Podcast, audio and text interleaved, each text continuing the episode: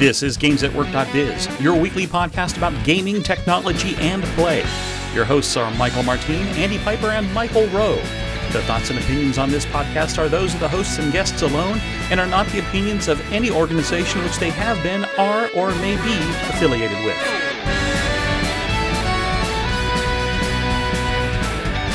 This is episode 403 Smart Appliances, Dumb Companies.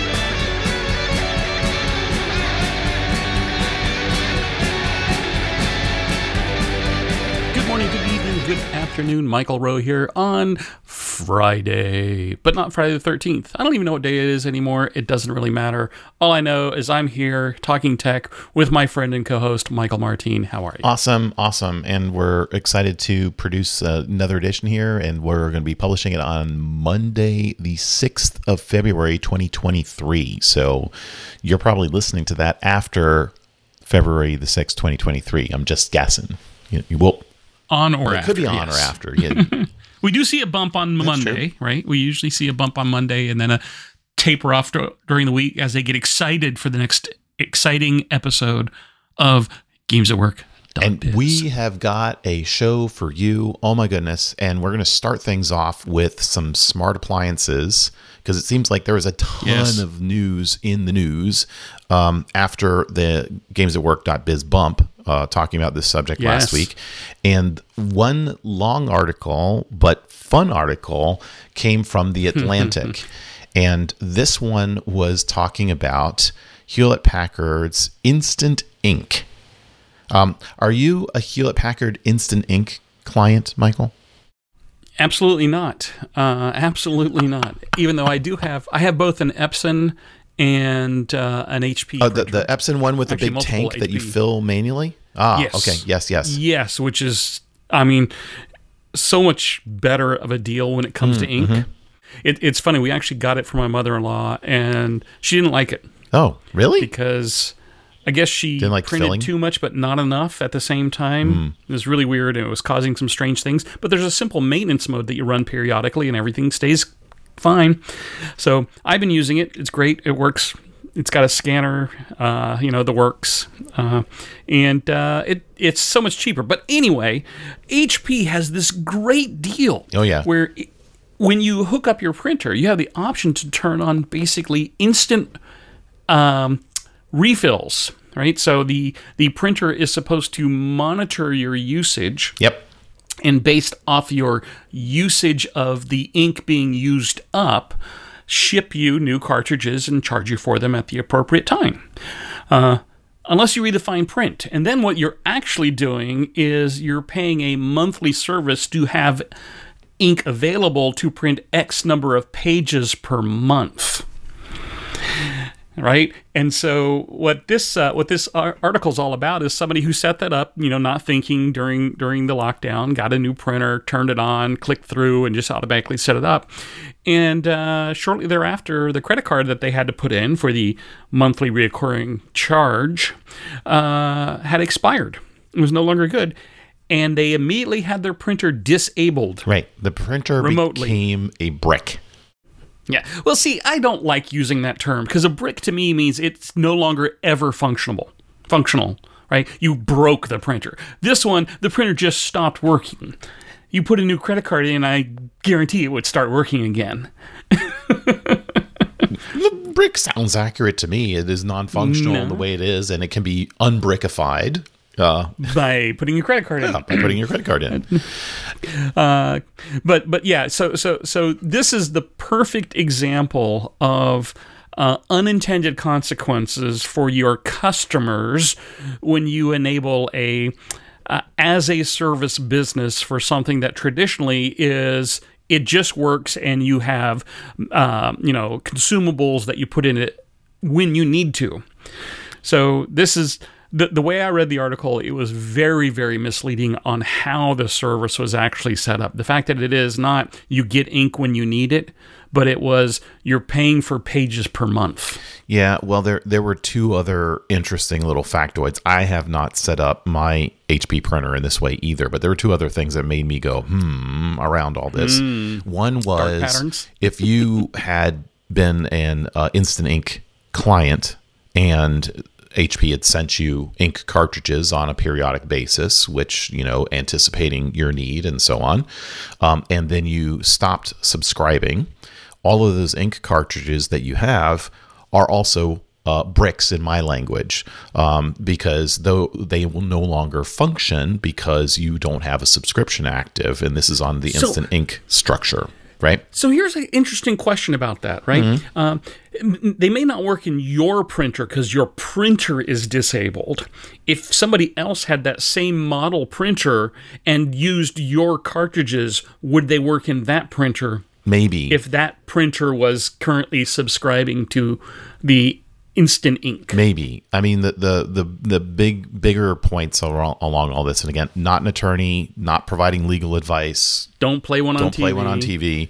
Um, this is this is al- along the lines of the right to repair and the licensing of what it is that you own. When you bought the hardware for a camera, for a printer, for a car, you should own what it is that you bought, and then you should be able to do with it what you wish to a degree. To a degree. Well, right? and, and and and this is this is one of the reasons why I still get vinyl and CDs for all my music. Mm-hmm. I own my music. Streaming services, uh, you only license the ability to listen to them. Yes. Yes. So so so when I, when I understood the point and and whether uh, I think there were other examples of the printer was not remotely disabled, which to me that's a different thing entirely. That's printer as a service, which should be a different construct, right? Um, and Than ink? than ink as a service. Right, so as in in a printer as a service, that's where things can turn on and off. And I'm sure Andy is probably thinking as he's listening to this from his uh, his uh, vacation spot in an undisclosed location, um, is thinking, yes, this is exactly what happened to me when I was trying to use my my cutter, and uh, I had he had similar Yes. problems with that. So that that was an issue, and, and and the title of this article, by the way, is "My printer is extorting me" from the Atlantic. So it's really pretty funny that way. Um, eh, you you can apply this to anything where there are consumables too, right? So if you had a oh I don't know a dishwasher. Well, that uses th- th- special a- dishwashing soap and it was provided to you as a service, wouldn't that potentially be the same thing that said the dishwasher would cease working because it didn't have the special soap? I think it was 10 or 15 years ago. I can't remember which automobile manufacturer offered tires as a service.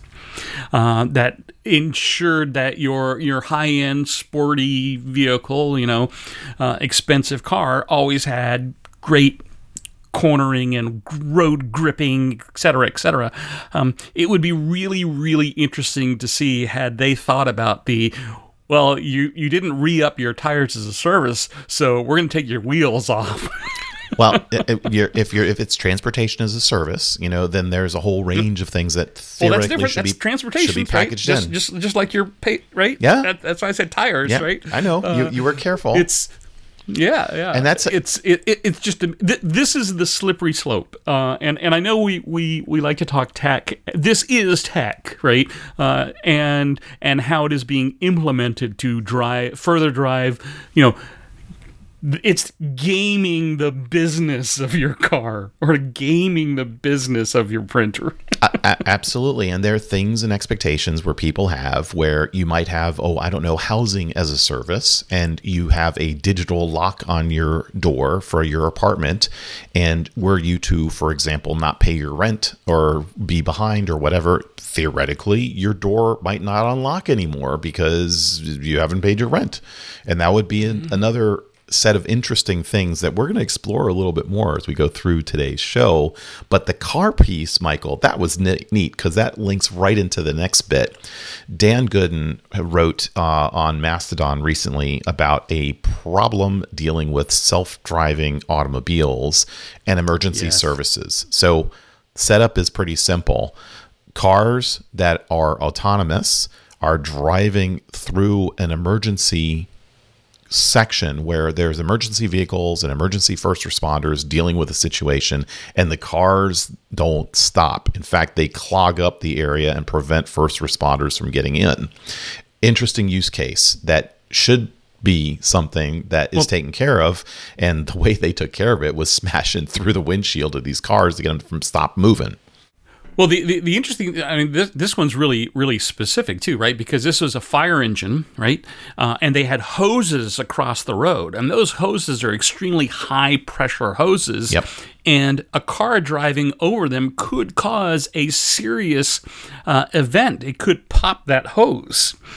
Yeah, So- off so the fire truck or They- anywhere. right. hmm Yeah, they they they, they started by having firemen uh, try to get in front of the vehicle to get it to stop, and it just kept inching forward and inching forward and inching forward. Yes. So they had to literally, like you say, smash the windows so the car would say, "Oh, there's been a wreck," which which it, unbelievable. Yeah. Um, and it, it it goes to show you. Well, first off, let's let, let's be honest. We don't have autonomous vehicles yet. Yes. Right. We, we do not have level five autonomous driving vehicles. Right. Um, right now, most manufacturers have level two at best. Uh, level three is getting there. Uh, if this truly was a truly autonomous vehicle, uh, it, it would be interesting to see the liability and the insurance angle on this one. Oh, right? yeah, yeah. Because they, they were causing a hazardous environment with the way the vehicle was behaving. So uh, that, that that's one angle that that I don't know if they've discussed that yet, or or I, I guarantee you they haven't resolved it yet. uh, but yeah, this is this is one of those unintended consequences of convenience.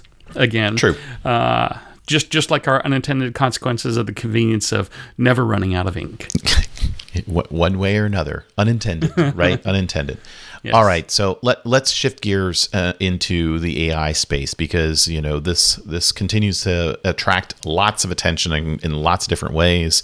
Uh, there are probably one or two listeners out there that are big fans of.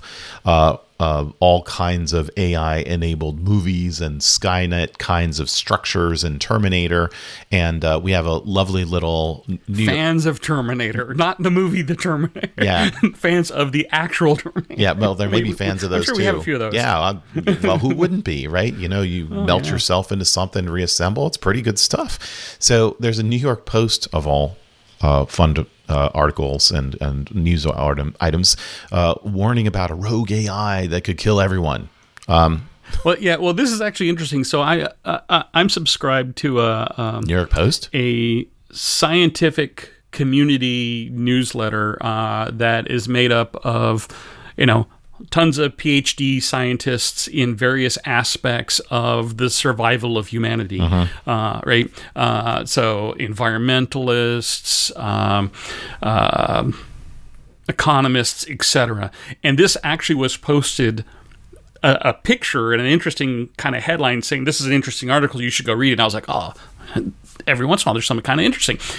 That it's the New York Post kind of shocked me a bit, but anyway, it, it's it's really uh, a discussion of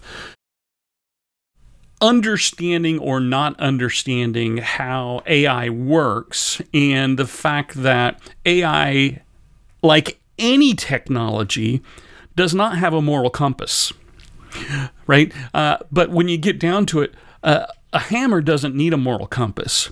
But if you are going to let a system make decisions for you, it needs to reflect the morality of the user. um, and I, I thought from that in that perspective, it was a, a, a fairly interesting article. Uh, nothing really new and exciting in here, uh, but uh, kind of fits the the domain we are currently in, uh, especially as more and more people, and we talked about this uh, a week or two ago, uh, have gotten more and more enamored with AIs like ChatGPT right? Uh, matter of fact, I am having multiple discussions with people right now on what is its actual use case? What is it actually good for, right? And the the best example that I've uh, a description I heard somebody describe it as was it is a word prediction tool. So if you give it this word within a certain context, it'll predict the next appropriate word. The sentence may not make sense. Uh, j- just like uh, if you were to try to do mathematics, right? If you give it this number, what's the next number? And I think we have an article about that too. Yes, exactly. Um, so it, it's lovely to see journalism attempt to simplify and explain technology in a way that the masses can understand and then make use of it. And this is another situation of uh, it's it's not just clickbait in my mind. It is also um, creating a degree of worry and concern that arguably um, should people be worried and concerned about the uses and appropriate uses and the ethics and as you said morality of technology absolutely they should um, however it is not yet at a point where um, these kind of predictions are like imminent um, well uh- so, so, so let me let me let me take the imminent right. Yeah. Uh, let me take that side of the argument. Uh, in in technical communities, I am hearing people say, "Why don't we just take that and take the code that gets spit out by ChatGPT and use it?" Okay. So if you put that in any type of system without applying your morals to it, doing an appropriate level of due diligence, a test, etc., we could very easily have someone say, uh, "Generate me a uh, an algorithm that checks the boundary conditions of a certain value and then executes a specific actuator in this IoT system." So it'll generate some code that says if it's between X and Y, uh, send a signal to Z, which could be a button that, say, opens the floodgates on a dam. So you've now written a system with no interaction that kills an entire village that's on the downside of the dam where the water comes out and floods everything. It's it, that could happen today. well, and and, And there and are I'm technical people talking today about saying we could just generate that code from Chat GPT. Sure, sure, but the way you just articulated that would require um, more than just generate the code to hit an actuator, right? Well, people aren't. some people aren't very bright on their on their uh, on their inputs into these systems. And if you don't know what you're asking, you don't understand how the system works, you don't understand the parameters of said system, and you trust the code that comes out. I, to, to me, this is this is all about testing, and it's all about yeah. under like you said, understanding the end to end. So yes, can we create an edge case that says terrible, terrible things happen as a reuse as, as a reuse case? Sure, that happens probably today. If you look at open source, can you reuse anything oh, yeah. that's available on open source? Sure. Do you need a new way to do a sort sequence on a table? Probably not. There's probably one out there that will do what you need to do and pretty efficiently. So, you know, finding that, that and using it is a speedy thing to do. Plus, it gives you the ability that if there is a vulnerability and it's a common module, you can go and fix the module and you're fixed. So I, I hear what you're saying, and I know these are things that you worry about professionally, and you're being uh, uh, provocative for provoc- uh, for to be provocative, basically. So appreciate that. we, we've we've got more on this subject, and the more on this subject is a, a popular mechanics article. Yet yet again, another you know good good article for people to understand some elements of technology. This one is about uh, a little bit about what you were saying before, the predictive nature of AI, and the the notion of this article says companies, not just computers, but companies already have the ability to, to decode your brain waves. So you're smiling. Yeah, this one, this one actually, I, I actually saw this and, and it came across one of my Mastodon feeds and, and it was like, oh my god, this is the pe- companies can do this, and I immediately looked in my closet of tech and, and pulled out my my brainwave device that I've had for twelve years. Uh, that was made by a little small startup company in San Francisco. Um, that uh, actually 2000 2007. Uh, so so 16 years, um, and and basically at the time they started it off and they would do demonstrations with it with video games right. to where you would play this one Harry Potter game and you would you would kind of think, you know, fireball and it would shoot a fireball out of your your your controller, right?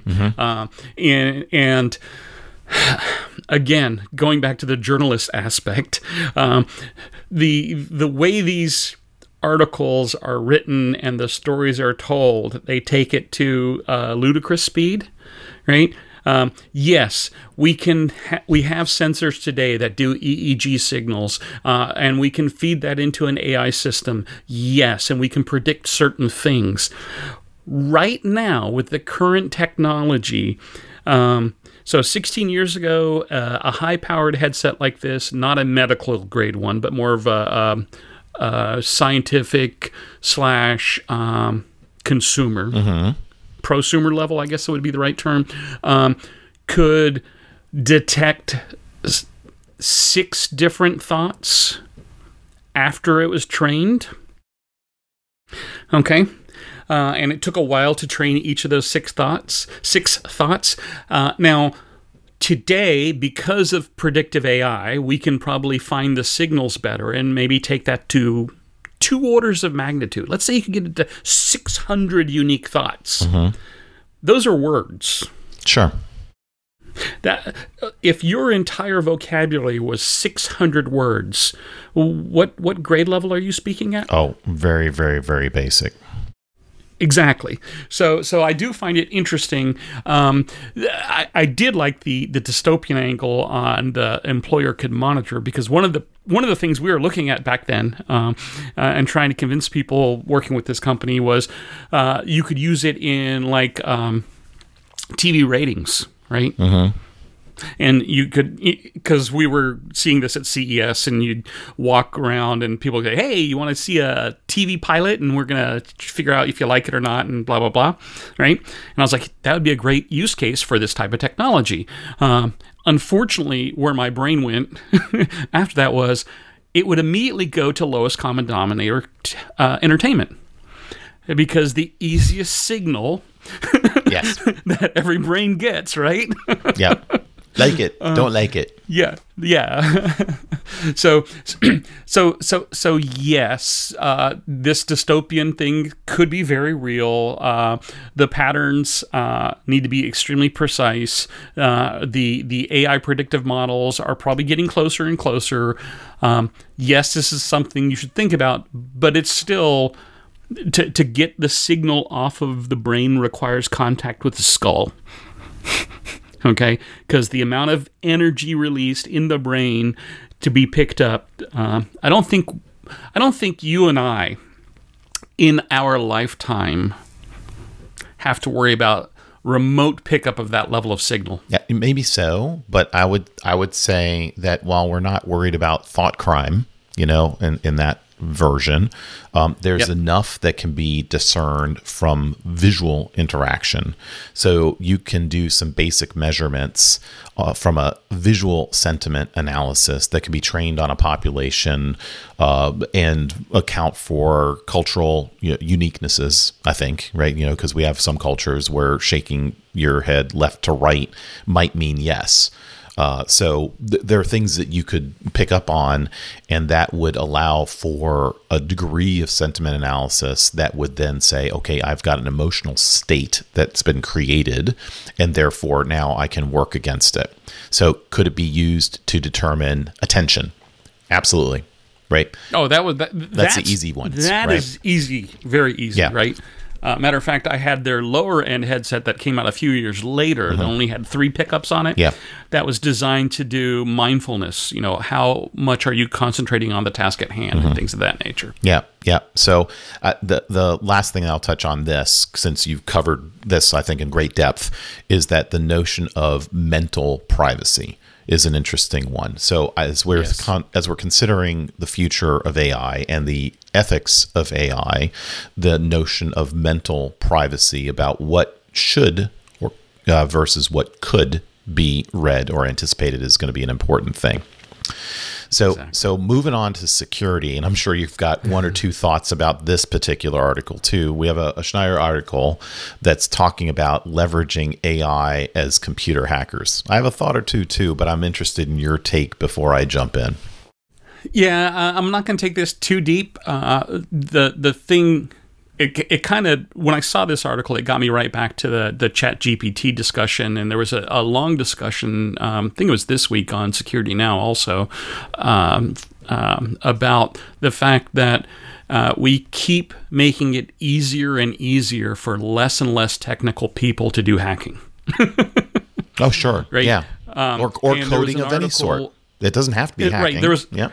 There, there, there was an article uh, a couple of weeks ago about um, uh, polymorphic uh, uh, viruses that were being developed uh, to defeat uh, virus detection software using AI, Sure. saying generate an algorithm does this. Right, and it was, it, and so so this is this is similar to that uh, as it relates to um, basic uh, hacking into computer systems. And when you think about a, a, a GAN, right, being set up, uh, generative adversarial network, that is the definition of hacking, and at least in my mind, right? Because you try to set up a secure thing and you try to break that secure thing. And by pitting those two algorithms against each other, which is something you do to improve an AI algorithm, you are basically dynamically hacking and trying to protect at the same time. Mm-hmm. Correct. So, so you, you landed right where I was, which is is two points, right? One is that this is essentially a GAN, so that you can now pit an AI against another AI. Either one can learn from the other, so you can now improve your polymorphic code to be better. Uh, or if you're playing defense, you're able to improve your defensive scans so that when you are scanning your open source or AI generated code to find potential vulnerabilities that the defense is going to get stronger each time. It, it remind it reminds me of uh, Babylon Five, the necromancers. Um, the they were like cyber computer hacking wizards, uh, and the the description in one of the books on you know how you would do psionic attacks and defenses. It's it's the same concept. I, I see this also as the same concept of uh, the AIs that play games. Oh, oh my gosh, what's the name of our podcast again? I've forgotten. uh, like how how in Qbert there are ways to win Qbert that no human player ever discovered, but it was there. And because of the bulldozer notion and nature of an AI that doesn't get bored, it doesn't take time off it discovers what win conditions look like and evolves the code and the experimentation towards those win conditions. Eventually, it will find Yep. them. So, th- those sort of things feel like they belong together. And this is where AI certainly has enormous advantages because it doesn't get bored and it doesn't take vacation. You can just let her rip as long as you've got the necessary compute power to do that. Now, training. Yeah, Yes. training. So there there was a um, a, a, a post in Mastodon from Esther Schindler, who uh, shared an article on futurism where Amazon was saying, "Hey, please don't." Put into Chat GPT uh, various corporate secrets because every input into Chat GPT is essentially training the corpus, and then things begin to show up, and yes. shouldn't do that. Yes. Basically, Uh, it- it's interesting. Uh, I actually found this article and, and posted it on an internal discussion for that very reason, uh, because we are not allowed to use it, right? For that very reason. Uh, same thing with translation services. Exactly, exactly. And what was what was interesting is I was then pointed to uh, a open source project from about almost two years ago that IBM Research put out that does what ChatGPT does or claims to do to generate code. And and my reaction was, so how useful is this? How popular is it? and it came out two years ago, version 1.0, and it's currently version 1.0. There you go. Um, hey, to round out our, our topics here, because we're about at time, um, there's a Wall Street Journal article behind a paywall, but it's an interesting article there too, where it's showing how the chat GPT doesn't do math particularly well, especially if you're dealing with word problems. And Yeah. some of those are pretty easy word problems. You know, it's like, hey, bananas weigh half a pound each. You've got seven pounds of bananas and six oranges. How many pieces of fruit do you have? So if you do that in ChatGPT, it will not get the right answer. But that's today. I think it's going to get better. And there's no way you build Skynet without math or bananas or bananas. um, and maybe the very very last thing on the topic, and then we'll we'll close is that there's a couple of Mastodon posts from Simon Willison who is working on putting large language models like a la ChatGPT uh, on a laptop on a laptop yes. and being able to run it successfully, which I think is rather intriguing to say how the power of laptops are emerging and growing. Yep. I, I, will have to check this out. And uh, it's Simon Willison. Uh, no M, uh, just so he gets his name right. Ah, thanks, thanks for that. yep. Uh, uh, my brain went to Williamson also. So, um, and uh, I'm I'm looking forward to try to to see if I can get some of this to work uh, on my machine too. So very cool. Well, if you want to get to work or play games while you're at work or about work, you should check out our podcast that you just listened to at gamesatwork.biz um, or follow us on Mastodon at um, Games at Work underscore biz at bots in space. It's something out anymore. there. I'm it's not going to correct you on that. On it's on the show links and it's, in the notes you can find link. it. Uh, but but what you could really do to make our day and help us have uh, more people to, to, to interact with is rate us on your favorite podcatcher uh, at Games at Work. Or call us on the phone. That would be good too. Hey, you're on the air. GamesAtWork.biz. First time caller, long time listener. Yeah. Oh, excellent, excellent. Uh, that's it. That's, See you. Bye. You've been listening to GamesAtWork.biz, the podcast about gaming technology and play. We are part of the Blubrry Podcasting Network, and would like to thank the band Random Encounters for their song Big Blue. You can follow us on Twitter at gamesatwork underscore biz or at our website at gamesatwork.biz.